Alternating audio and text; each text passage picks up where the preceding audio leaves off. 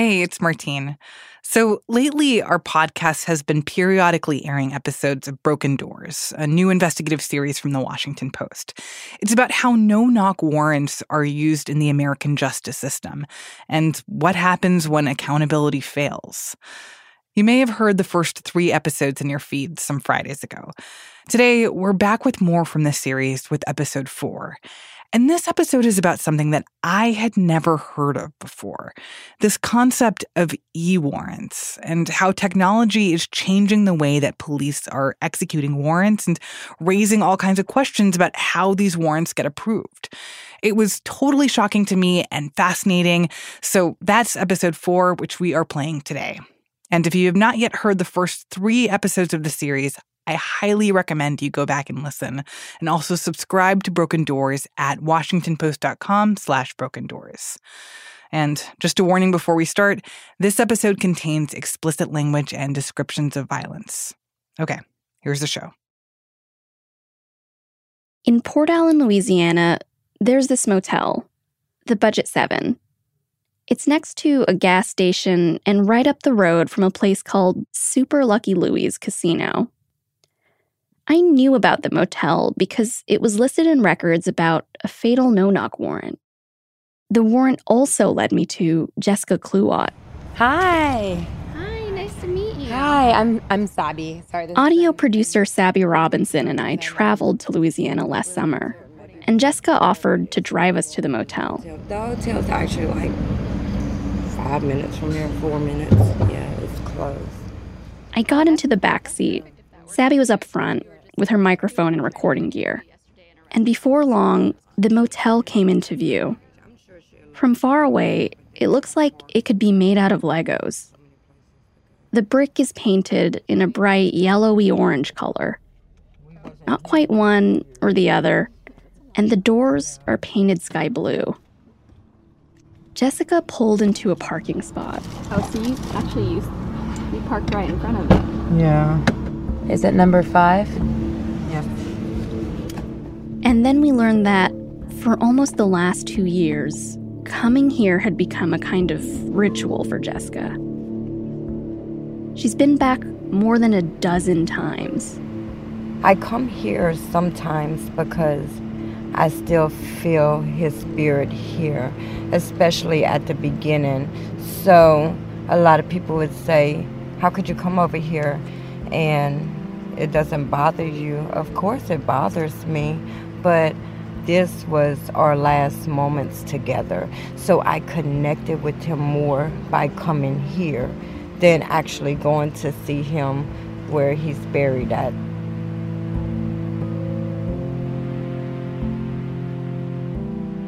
On July 25th, 2019, deputies from the West Baton Rouge Parish Sheriff's Office stormed into room number five. One of them shot and killed Jessica's fiance. His name was Joseph Richardson. And sometimes I asked the front desk, could I go inside and just, you know, me and the owner were kind of cool, you know, he knows me. And I would just ask, could I go sit inside and just sit for a few minutes, five, ten minutes, and he'll let me. And so when I pass, I blow him a kiss or blow my horn, or sometimes I pull up or and I just sit in the car right in front of the room and I listen to music and just talk to him as if he was sitting right next to me like you are. Everything she tells us about Joseph and about that night still feels so raw to her. Joseph's driver's license is still tucked into the little storage compartment above her rear view mirror. His photo is facing out, as if he's watching over her. And one thing she wants us to know as we sit there in front of the motel is how quickly it all happened. You have to imagine this event happening in seconds, though, like, like real fast. It's a blink of an eye almost, you know. But what we didn't know then, as we talked in her car, is that the sequence of events that led up to the raid also happened faster than we could have ever imagined. we would discover, almost down to the minute, the amount of time between when the no knock warrant was filled out to when Joseph Richardson was shot.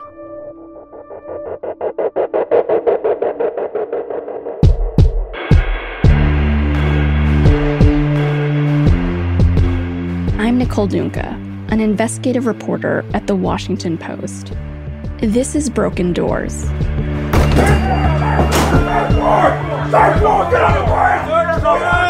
What gets lost sometimes is the due process in that speed. I know they didn't have probable cause. That isn't it. Probable cause don't mean shit in Amory, Mississippi. This is the fourth episode in our series about no knock warrants, the controversial tactic that allows police to force their way into people's homes without warning.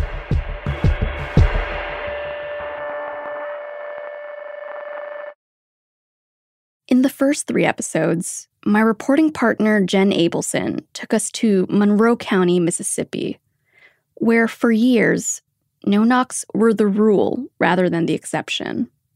But the fact that raids there were so easy to carry out, that's not unique.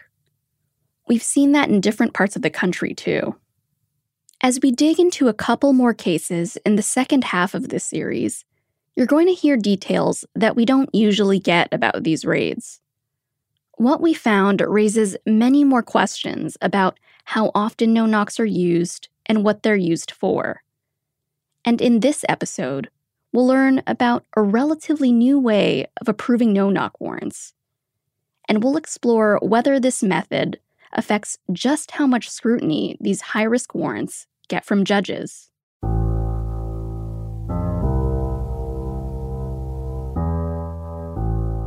Around the same time that Jenn was unraveling what had been going on in Mississippi, I noticed something unusual about a no knock warrant in Louisiana.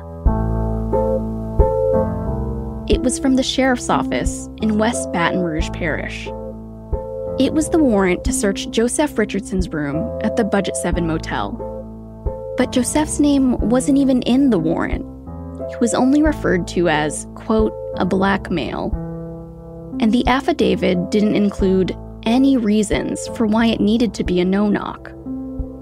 And there was one other thing. One part of the paperwork looked a little different from other warrants I'd seen. Yeah, this is um is interesting. Yeah, I'm looking at the warrant right now. Jenn saw it too. It does look like it's like a computer type signature, both on both ends. We've examined thousands of warrants in the course of our reporting, and in most cases, the signatures of the officer and the judge were always written by hand. An officer usually has to go to a judge in person to get permission for a no knock warrant and have the paperwork signed. That could mean walking over to a courthouse or driving to a judge's home. But the two signatures on Joseph's warrant were in a digital looking font. You know when you electronically sign medical forms or a lease online? That's what they looked like.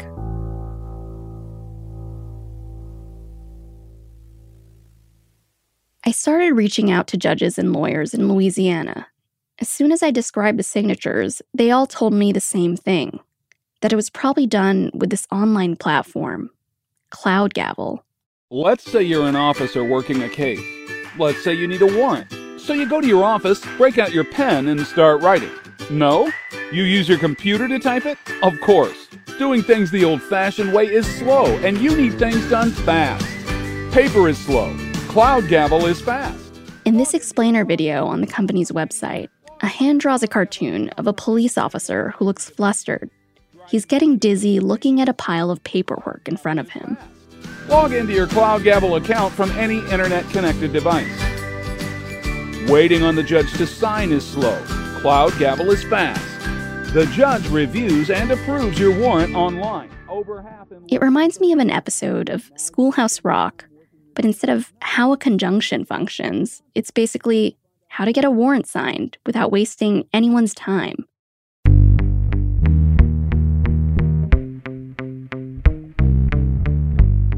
Cloud Gavel is based in Baton Rouge, just east of the Mississippi River from the town where Joseph was killed. It's been around since 2016. Cloud Gavel has become one of the most well known electronic warrant companies in the country. It's especially big in Louisiana. Law enforcement agencies in New Orleans, Baton Rouge, and West Baton Rouge all use it. And it was how the warrant in Joseph's case was signed. As everyone knows, our law enforcement professionals are very constrained in the rules of how they operate and the laws that um, control how they operate. Casey Russell is the president and chief customer officer of Cloud Gavel. Whereas the criminals, they've got no laws, they've got no rules, they've got no boundaries whatsoever. Um, and law enforcement is kind of always playing catch up. He's been with the organization from the very start. So I saw as an opportunity of, you know, how could I participate and develop and create systems or solutions that would at least make it a level playing field, but make sure we kind of force law enforcement to operate within the rules, uh, within the laws um, of civil liberties and, and all of those things. Some states have to change their laws in order to make it legal to sign warrants electronically. So far, Cloud Gavel is being used in nine states and about 200 departments. Casey says people like it because it's easy to use. He says that it can take hours if an officer has to drive to a judge, have a conversation, and then drive back. But with Cloud Gavel, he says the approval process can take minutes. A company information sheet said their technology can speed up the process by 90%. Casey says warrants are submitted and approved with an average turnaround time of 18 minutes, and they're proud of this speed. Their tagline is serves justice, saves time. So um, you all should be able to see my screen now. Okay, so this is the officer side, basically their dashboard. During a video interview, Casey clicked on a search warrant template to show us how an officer would fill it out. Uh, this opens up right here. So we start off with the document number and their case number. Then they've got the ability to choose what court. And all an officer has to do to turn it into a no knock request is to click a button. And if you did want to make it a no knock warrant, would you have to put in even more additional things? Um, no, it adds the um, sentence. Let me see here. Let me add it, and you'll see what it says. When Casey showed me the template for a no knock warrant, I recognized a lot of the boilerplate language that was on Joseph's affidavit. The affidavit for Joseph's room said, Affiant has requested and cause has been shown for the authorization of a no knock entry. So that's the template language. And then it's up to the officer to give reasons for why a normal knock and announce warrant would be dangerous or lead to a suspect destroying evidence. In Joseph's case, the deputy who requested the warrant didn't do that. This is the explanation that's given. Quote, Affiant states in the last 72 hours, the confidential informant purchased a quantity of methamphetamine during a controlled operation from a black male at the Budget 7 Motel, room number 5. That's it. The more I learned about Joseph's case, the more I wondered whether the planning and approval process for the warrant could have played a role in what happened to him. Then, Casey told me about a feature that could help me figure this out. There's a full audit trail from the time the warrant is started for the entire life of this warrant. So, anytime it was created, it was printed, it was viewed, anything that ever happens with the warrant, the system tells you who did it, what they did, when they did it. That caught my attention. That meant there were timestamps of when an officer sent the affidavit and when a judge approved it. So, as the series has shown, it's already pretty easy to get a no knock. And I wondered if approving warrants electronically, which was supposed to speed up the process, was making it even easier to get these warrants. It would take me a while to get the timestamps. I also had a lot of audio recordings and documents to go through. to compare the accounts of what happened the night of the raid. And I wanted to learn more about Joseph. His friends called him Joe. He was 38 years old when he was killed and had three children. Joseph was one of eight tight knit siblings. When I traveled to Louisiana, I met some of his family at his sister's house. Hi. Say hi. I'm Nicole. Oh, you guys have a Joseph Matters t shirts. A few were wearing t shirts with a photo of Joseph's face on them. He had a big smile and deep dimples. They all wanted the chance to tell a story about him. He used to get into everything. He used to make us laugh. He never met anyone that he couldn't make a friend with. He loved playing pranks on you, jokes and stuff. Those are his sisters, Dorian Jones and Desiree Richardson. We spent the most time with Jessica Kluot, his fiance. She met with us a couple of times while we were in Port Allen. After she took us to the motel, we also went to a levee near the Mississippi River.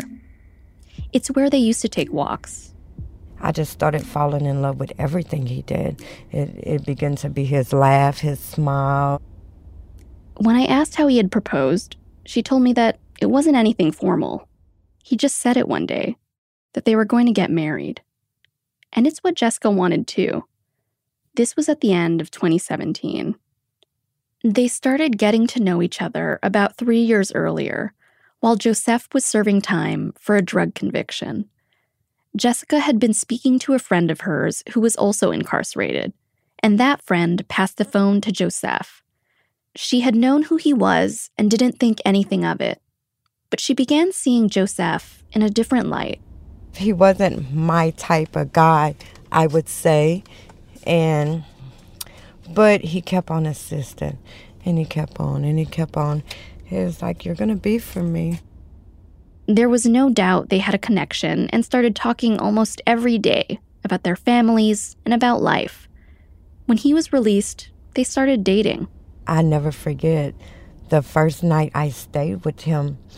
We went walking and I had some white shoes on and they were dirty. And we stayed at his aunt's house and I was still sleeping that morning and he was up early.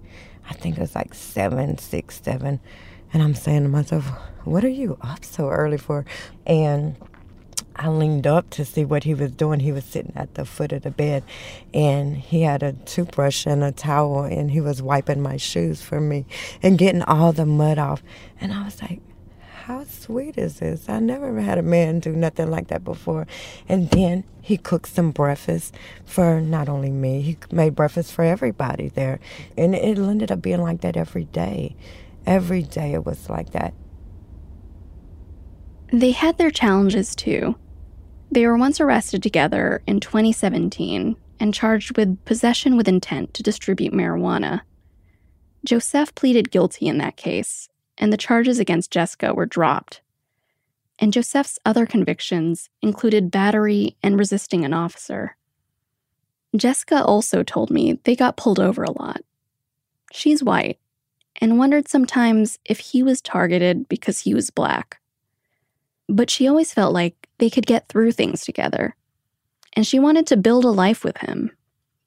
In July of 2019, they were looking for an apartment to live in when they booked the room at the Budget 7 Motel in Port Allen. Joseph's teenage daughters had been staying with them at the motel. They would watch television and eat takeout together. The girls had left the day before the raid to stay with their mom. And how long had you been staying here? Because you were waiting for Yeah, apartment. And actually, I spoke with somebody. We were supposed to meet with them the day of his murder. We were supposed to meet with her, but we never got to. I'm going to take you through what Jessica remembers about the night of the raid. In the early evening of July 25th, she was sitting on the bed after taking a shower. She said Joseph was walking around the room in Nike shorts. He was also wearing a black Nike shirt, according to the autopsy report. I was on my phone watching YouTube. She said the door to their room was cracked open a little bit. And all of a sudden, from where she was lying down, she saw the door fly open. Boom, and then I heard, West Baton Rouge Sheriff's Office, put your hands up.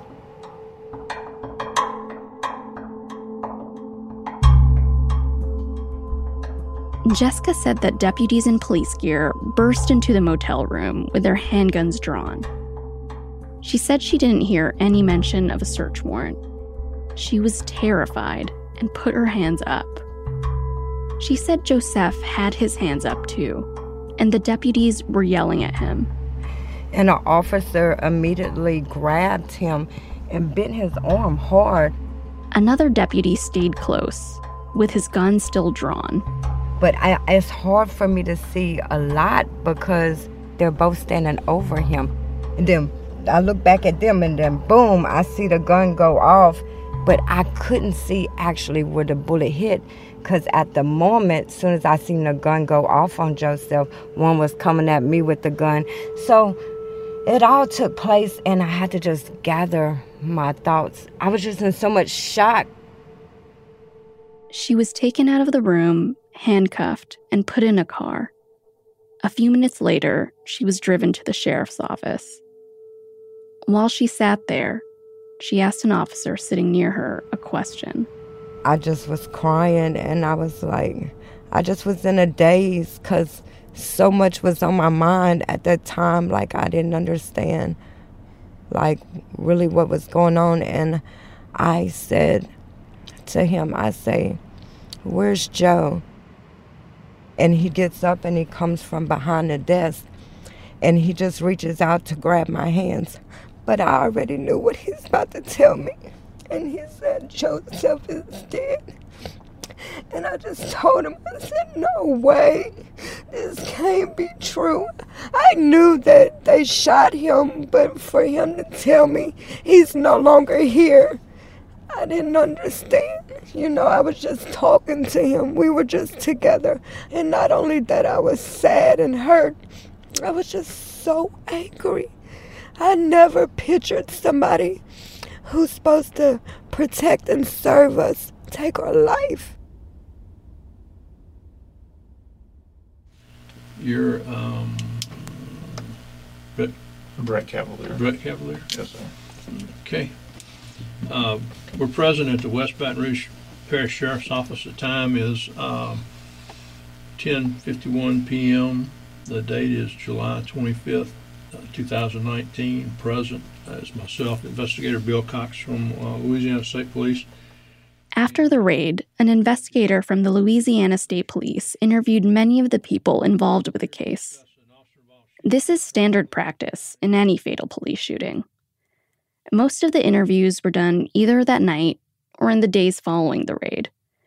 I requested the recordings to compare them to what Jessica had described to us, and to learn more about why the deputies felt the raid was necessary.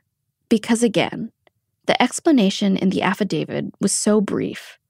It only mentioned that a confidential informant bought meth from a black male in room number five at the motel. Uh, we're here to discuss an officer involved shooting that occurred earlier this evening. Uh, Brett, why don't you tell me um, what you did today uh, that led up to this uh, shooting? Leading into it, we've had um, knowledge that a male was selling narcotics out of the budget seven, room number five. We This is a state investigator interviewing Deputy Brett Cavalier. He's the one who requested the no knock warrant. When Joseph was killed, Deputy Cavalier had been with the West Baton Rouge Sheriff's Office since 2014. He was a member of the River West Narcotics Task Force. so yeah, we did confirm that it was Joseph Richardson, uh, which is somebody who I have arrested in the past uh, for narcotics violations. Joseph's past came up a lot in the interviews with deputies. So, me and Joseph, the few times I've have dealt with him in the past, he's always resisted. He either runs or he resists to an extent. I mean, he's always trying to run. Um, the, like I said, the few times that I have dealt with him in the past. And they didn't just talk about Joseph's past. They also talked about that confidential informant who was mentioned in that single sentence in the affidavit. Deputy Cavalier told investigators that the task force had sent the informant into Joseph's motel room on the day of the raid to buy $50 worth of meth. He also said the informant mentioned that he'd once seen Joseph with a gun during another drug buy, but it's not clear when that took place. He admitted that in the past he has purchased drugs from Jo- Joseph on other occasions, and he said that one time Joseph stood there and made him use drugs in front of him while holding the gun, making sure, you know, that he was not working as an informant or the police at the same time. What really struck me is that this and Joseph's past are being raised after the fact, seemingly as a way to explain the shooting. But the thing is, none of those reasons were cited in the affidavit. And that's where officers generally need to lay out the risks they would face if they knocked and announced themselves. There was no mention at all of Joseph potentially having a gun. And after the shooting, the informant changed his story when he spoke to the investigator. We have that tape too. And I should say that the informant's name is not mentioned in any documents or recordings we have. You could see the gun or you couldn't see it? I guess not really. I guess not. No. And did he say he had a gun? No. Okay. But did you ultimately tell? Yes, I told them that. You told them that. I believe so. It was pretty hot. It's hard to make out, but the informant admits he'd been pretty high during this interaction with Joseph and hadn't actually seen a gun. Confidential informants are a big part of drug investigations, but they can be unreliable. And that was true in this case. When it came to the raid, Deputy Cavalier said that as he and the other deputies entered the motel room, he called out that they had a search warrant. And unlike Jessica, Deputy Cavalier said that Joseph did not put his hands up. Joseph turned around facing us, put his right hand in his pocket. You know, so guns drawn, tell him to take his hands out of his pockets. And whenever we did that, he started walking towards us.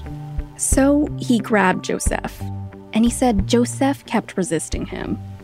I got elbowed in the rib whenever he turned. Um, but you know, that's that's the uh, the level of resistance because whenever I grabbed him, he uh, he turned, spun out of my hand. Well, one hand I had one hand on him, and then uh, I was trying to get an, I was about to get another grip on him, but never. At this point, another deputy said he put his gun away to help Cavalier. Joseph then like turned his back towards me and reached into his waistband with his other hand and kept turning to like if he was going to spin all the way around on me. During that time period, he reached in his waistband, he's pulled an object out, and that's whenever the shots were fired. It turned out to be a single shot, fired by one of the other deputies in the room Deputy Vance Matranga. Deputy Matranga started working for the West Baton Rouge Sheriff's Office in 2010 before becoming full time two years later. In his interview with the investigator, he said he'd worked as a firearms instructor for several years. Deputy Matranga also said he knew of Joseph before the night of the raid. And, like Deputy Cavalier, he also said he saw an object in Joseph's hand. He felt like Deputy Cavalier was in imminent danger of or of receiving uh, or, or possibly receiving some kind of injury from Joseph. Absolutely. When he spun into him, I felt like he was about to. Again, it could have been stabbed, but I thought he was going to get shot. Deputy Matranga fired his gun and shot Joseph once, in the back of the neck. But the object Joseph was holding wasn't a weapon.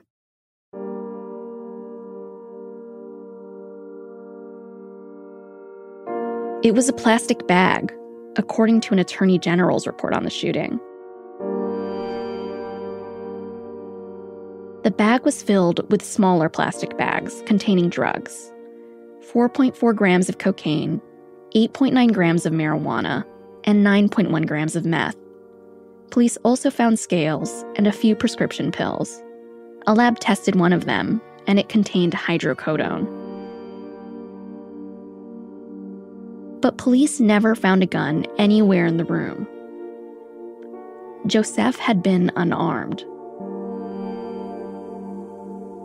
As I went through this tape, I was listening for whether the deputies would talk about seeing Joseph with a gun in the past or if they had exchanged fire with him before.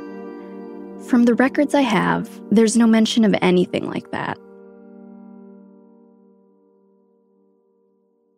When we spoke with Jessica, she told us that she couldn't talk to us about what police found in the room because she was arrested and charged that night with possession with intent to distribute several drugs. But she wanted us to know that she had never, in all their time together, seen Joseph with a gun. He never had a gun. Never have I witnessed in my time. I can't speak before my time, but I, I mean, I can speak during my time. I've never seen him carry no gun. And again, there was no mention of a gun in the affidavit asking for a warrant. There was only so much I could learn from these police recordings, so I wanted to talk to as many people involved with that night as possible. I reached out to the judge, Deputy Cavalier, and Deputy Matranga, but it seemed like none of them wanted to talk to me. Then, one day my phone rang. Hi, is this Nicole? Hi, yes, this is Nicole. Hi, Nicole, this is Vance. How are you doing?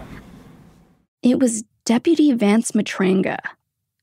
It's not often that sheriff's deputies or police officers speak with journalists on the record about cases where they've killed someone. I, I think you are aware I'm looking into the case of Joseph Richardson, and so wanted to make sure I could talk to you about it um, since you were involved. Uh, so, right off the bat, I have to let you know I'm not allowed to make any statements to any anybody that works for the press regarding a case, past, present, future, anything like that. For most of the conversation, we had this uncomfortable back and forth where I would ask him questions and he would answer essentially the same way by telling me to look at that Attorney General's report. So uh, I can say this the report from the state police specifically is probably the most accurate report that you could get. And there's not really much else that I could tell you. So if you actually read that report, that should answer pretty much every single question you could ever ask me about it because everything was in that report.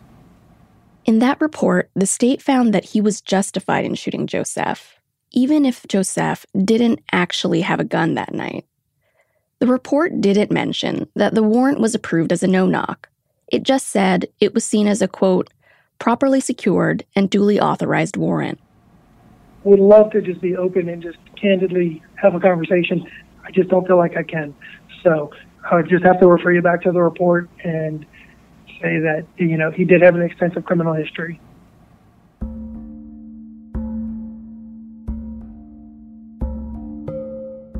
The report said Joseph had at least 31 arrests and nine convictions. I managed to get a lot of the records for these cases. In 2005, he was accused of hitting his partner at the time. When police responded, he tried to get away and struck a police officer several times as he tried to jump a fence. He pleaded guilty to battery, resisting an officer, and battery of an officer. He had multiple drug charges. When he was killed, he was on parole for his last convictions from that case with Jessica and for obstruction of justice in 2017. The report also said he may have swallowed drugs when he was confronted by police.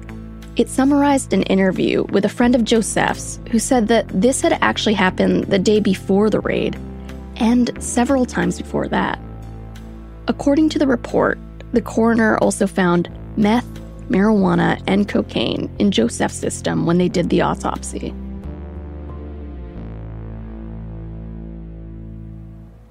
And so I did wonder, you know, how often are you executing these kinds of warrants, like search warrants, either no knock search warrants or knock and announce or just other kinds of warrants? I mean, is that a weekly thing, a daily thing, a monthly thing? That that's something that I, I that I feel like I did not get from the report, just because it was very focused Sure. on the incident. Uh, that's not something I could really speak on specifically. Um, The report also left me with some questions about the deputies and their work. There was the changing story of the confidential informant, and then a note about Deputy Matranga's gun on the night of the raid. The report said it was modified to add an accessory called a ghost connector. It makes it easier to pull the trigger, and the gun he used to shoot Joseph was his personal firearm not one issued by the sheriff's office. Some firearms experts I spoke with said that an officer modifying a gun could be concerning, since it may increase the potential for excessive use of force. A lawsuit filed by Joseph's children claims that the gun modification, quote, recklessly and willfully endangered the lives of anyone Deputy Matranga encountered while executing this warrant. They also claimed that Deputy Matranga was never disciplined for this. And uh, my other question I know that your gun had been modified. Is that something that still that you still have with on your gun right now?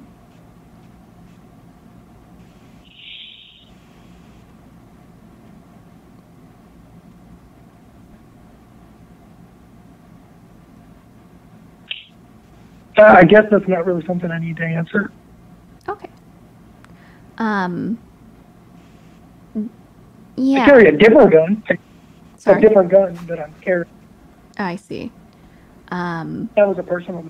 That you had you had a person were you you were using that personal gun or I thought that was what the Mhm. report said. that is correct. Okay. During his interview with investigators, he was asked whether pulling the trigger could have been an accident. Deputy Matranga denied that possibility and said it was a conscious decision to pull the trigger. And an internal affairs report after the shooting said that Deputy Matranga hadn't violated any department policies. In the report, he said he modified his gun for a quote, smoother trigger squeeze. He also said he was cleared to use it by the firearms staff. Also, I asked him about Deputy Cavalier, who requested the no knock warrant. I would say he is a meticulous and thorough police officer and very good at what he does.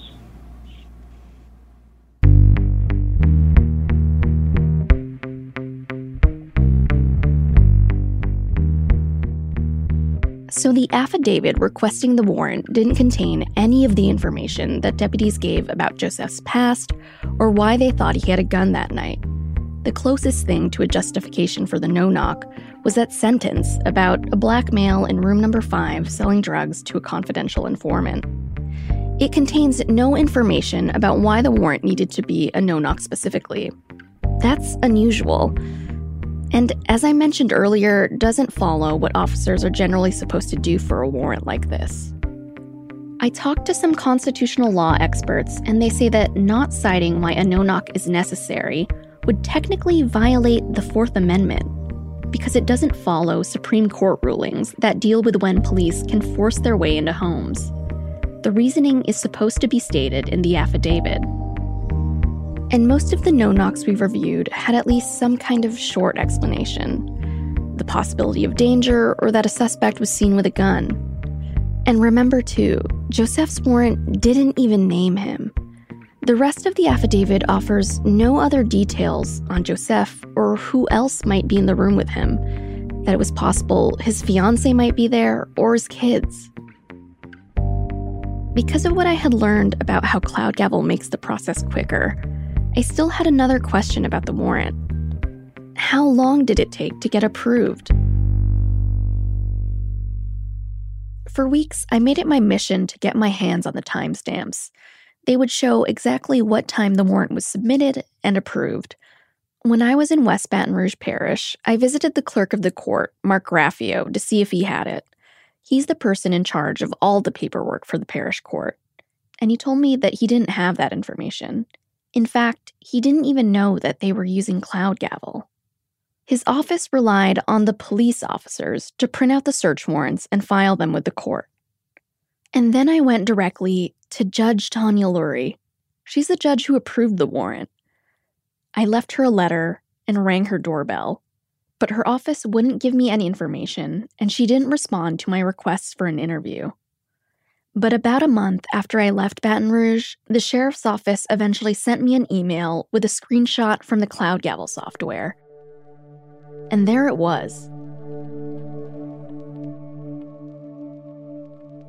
After the break, what that screenshot revealed and the questions it raises.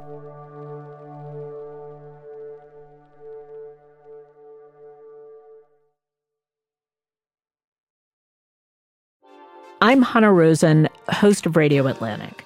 Wait, really? Every week, we talk to Atlantic writers or other creative thinkers, and we take one idea and we road test it. Maybe what I'm asking is is the problem them or us? Sometimes I change my mind about things. That's such a good point. I never thought of that. Maybe you will too. Or at least you might see something differently. Ooh, that's fabulous. Radio Atlantic. New episodes every Thursday.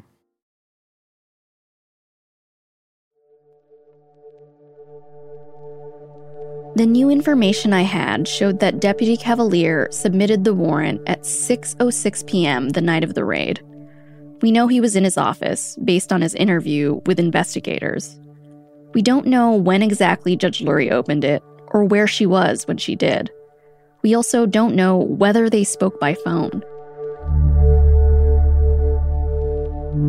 What we do know, based on the screenshot from the sheriff's office, is that at 6:17 p.m., Judge Lurry approved the warrant. That's 11 minutes from when Deputy Cavalier sent the warrant to when Judge Lurry signed off on it.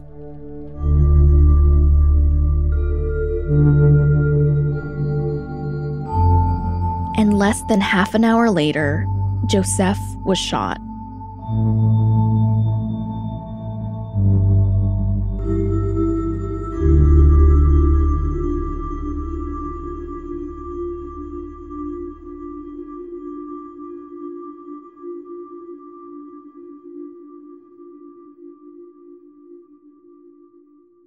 Well, look, I think it's always a tragedy when someone gets killed, um, regardless of what side it's on. Um, you know, no one ever wants um, to hear that.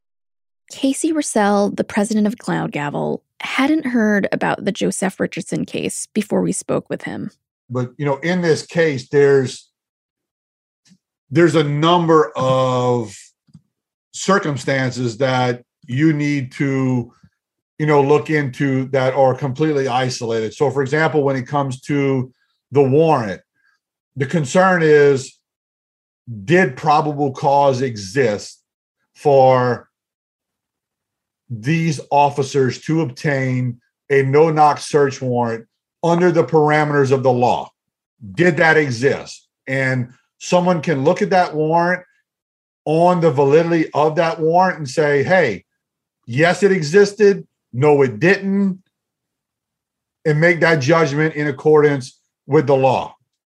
He didn't believe Cloud Gavel's technology had any bearing on the raid on Joseph's motel room.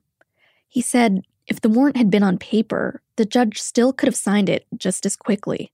How quick it happened, in my mind, is not relevant. Even by Cloud Gavel standards, though, this turnaround time was quick. Around the time Joseph was killed, Cloud Gavel created a document that said that the average turnaround time for its warrants was 27 minutes. Judge Lurry and Deputy Cavalier beat that by 16 minutes. Still, Casey said he doesn't think Cloud Gavel's technology leads to any less scrutiny. And so you don't think that, you know, being able to kind of just flip through a warrant on your phone might lead to, you know, people skimming over these kinds of warrants or it, it goes to professional responsibility. So I'm, and you can probably tell I'm a little emotional with this, but I am a huge proponent of no, judge, the responsibility is on you to, I'm giving you, or we're giving you this ability to do your job more efficiently. I'm not lessening your responsibility. You still have the responsibility to make sure that you adequately give this authority because our civil rights depend on that.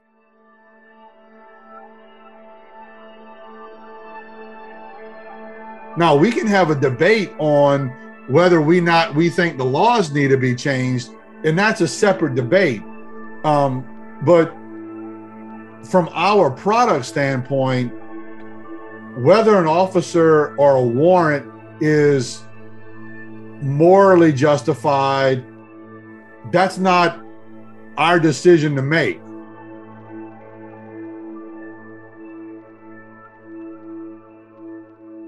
the judiciousness that needs to be given to the scrutiny of these things, the speed of these takes some of that away. Reverend Alexis Anderson is a founding member of a criminal justice coalition in Baton Rouge. She's monitored police and court systems there for years. I think it, it is a bridge too far to believe that every single warrant is getting scrutinized. And that is not to say that I think that judges across the board don't study things, but I do know what I have seen is they come fast and furious, and the average amount of time that is used to evaluate these is in seconds, not not hours. So while the technology certainly speeds up the process, what gets lost sometimes is the due process in that speed because we're assuming, quite frankly, that great thought is given to these warrants. And sometimes that's not true. These things come day and night.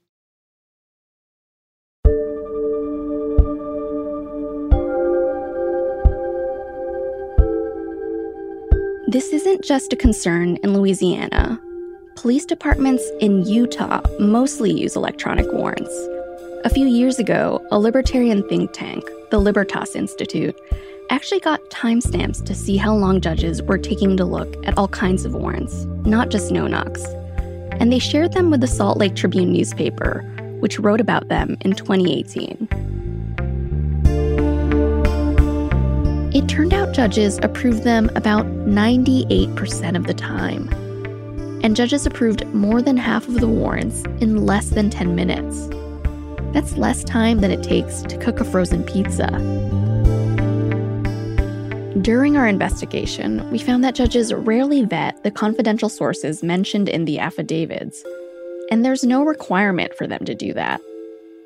The judge in this case, Judge Tonya Lurry, was pretty new to the bench when Joseph was killed. She'd been elected to her position in the 18th Judicial District the year before and had been a prosecutor and a public defender in fact, she'd even been Joseph's public defender in the case where Joseph and his fiancee Jessica had been charged. Now, Judge Lurry presides over a lot of the criminal cases in the West Baton Rouge Parish Court. When we visited the courthouse over the summer, Jessica was there for an update on her case. And Judge Lurry was on the bench.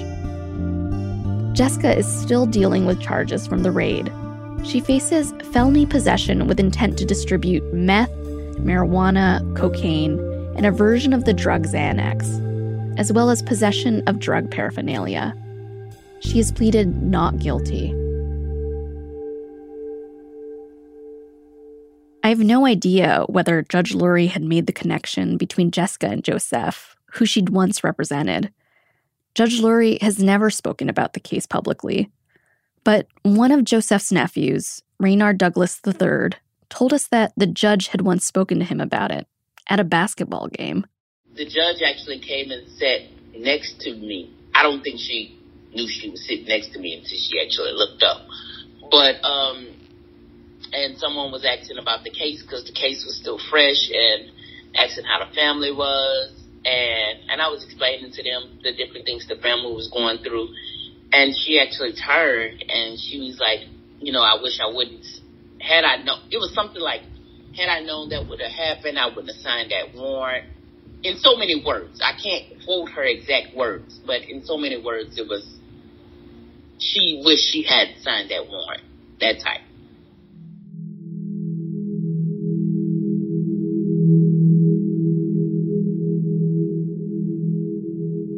We tried to confirm this interaction with a judge in her office. Nobody got back to me.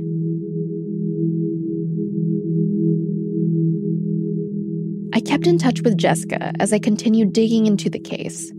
When I was getting to the end of my reporting on Joseph's death, I called her again to tell her what else I had learned. Despite of what, whatever reason, whatever reason, Joseph did not deserve to die that day. And that is why I fight. You know, anything else I throw out the window, I don't care. It's irrelevant to me. My boyfriend did not deserve to die today, especially in a brutal way like that. And that's why I fight for him. You know, there's nothing you can say that would make me feel any different. You didn't have a right to kill him. He did not have a gun. He was turned away from you. He was defenseless. And you killed him.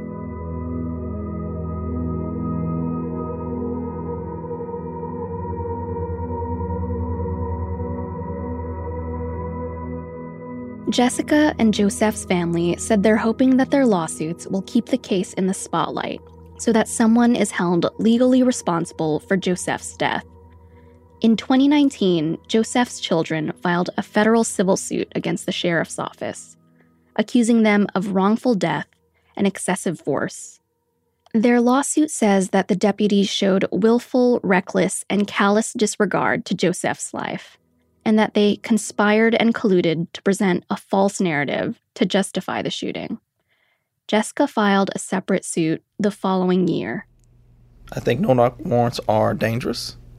If you bust down the door without announcing yourself, you don't know what's going on in that person's head. It could be the police coming after me, or it could be a rival coming in, or somebody know that I'm holding, coming to rob or, or hurt me or the folks that are with me. And so your initial reaction is going to be to defend yourself. And so I think it puts police officers in a bad position. This is Ron Haley, the lawyer representing Joseph's children. Police bust up in the house, tear it up, and only come out with an amount of contraband that will amount to a possession charge. Right? And now this person's house is torn up. They're financially in, in, in ruins. Not to you know, not to minimize illegal behavior, but the juice is, is not worth the squeeze many a times when you're executing these no knock warrants.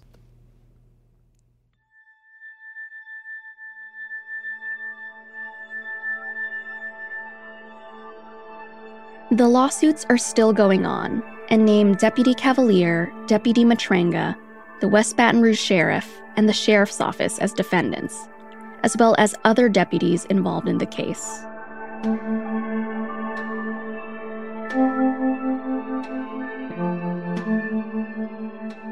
In a court filing, a lawyer representing the sheriff and Deputy Matranga denied allegations from the family's initial lawsuit. They haven't responded to newer claims about Deputy Matranga's use of his modified gun.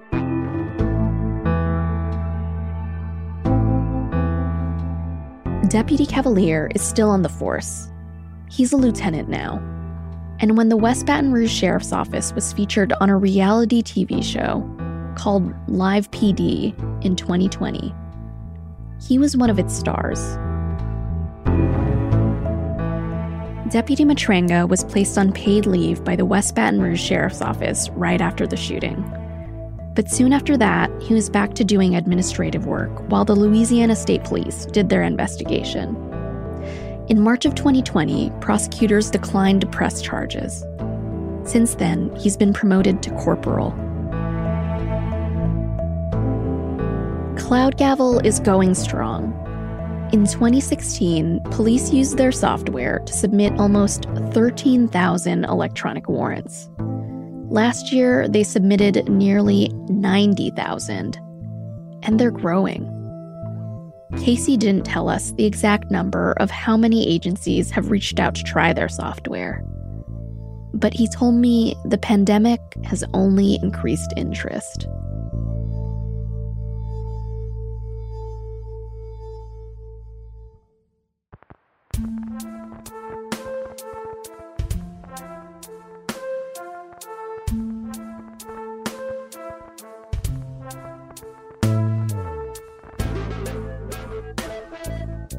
Broken Doors is hosted by Jenn Abelson and Nicole Dungca. It's produced by Reena Flores, Sabby Robinson, and Lena Mohammed. It's edited by Renita Jablonski and David Fallis, with additional editing by Theo Balcomb and Sarah Childress. Original music, sound design, mixing, and theme by Ted Muldoon. All the episodes in the series are out now. To listen and subscribe, go to washingtonpost.com slash broken doors or your favorite podcast app. That's it for Post Reports. Thanks for listening. I'm Martine Powers. We'll be back tomorrow with more stories from the Washington Post.